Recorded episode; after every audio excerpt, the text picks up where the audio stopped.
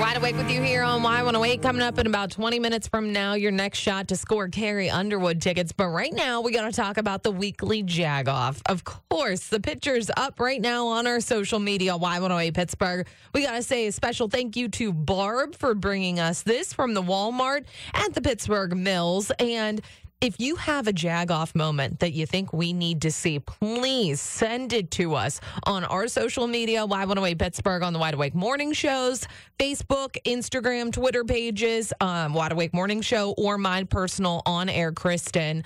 We got to talk about this, okay?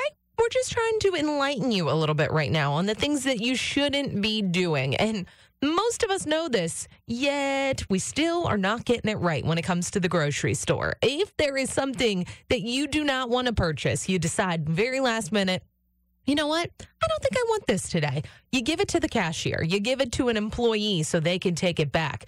Not putting the potato salad in the gum section. Yep, that's what you're going to see on our social media today. I don't think that belongs there. This is the weekly Jag Off. We are powered by Bowser Chevrolet, your Pittsburgh Chevy headquarters.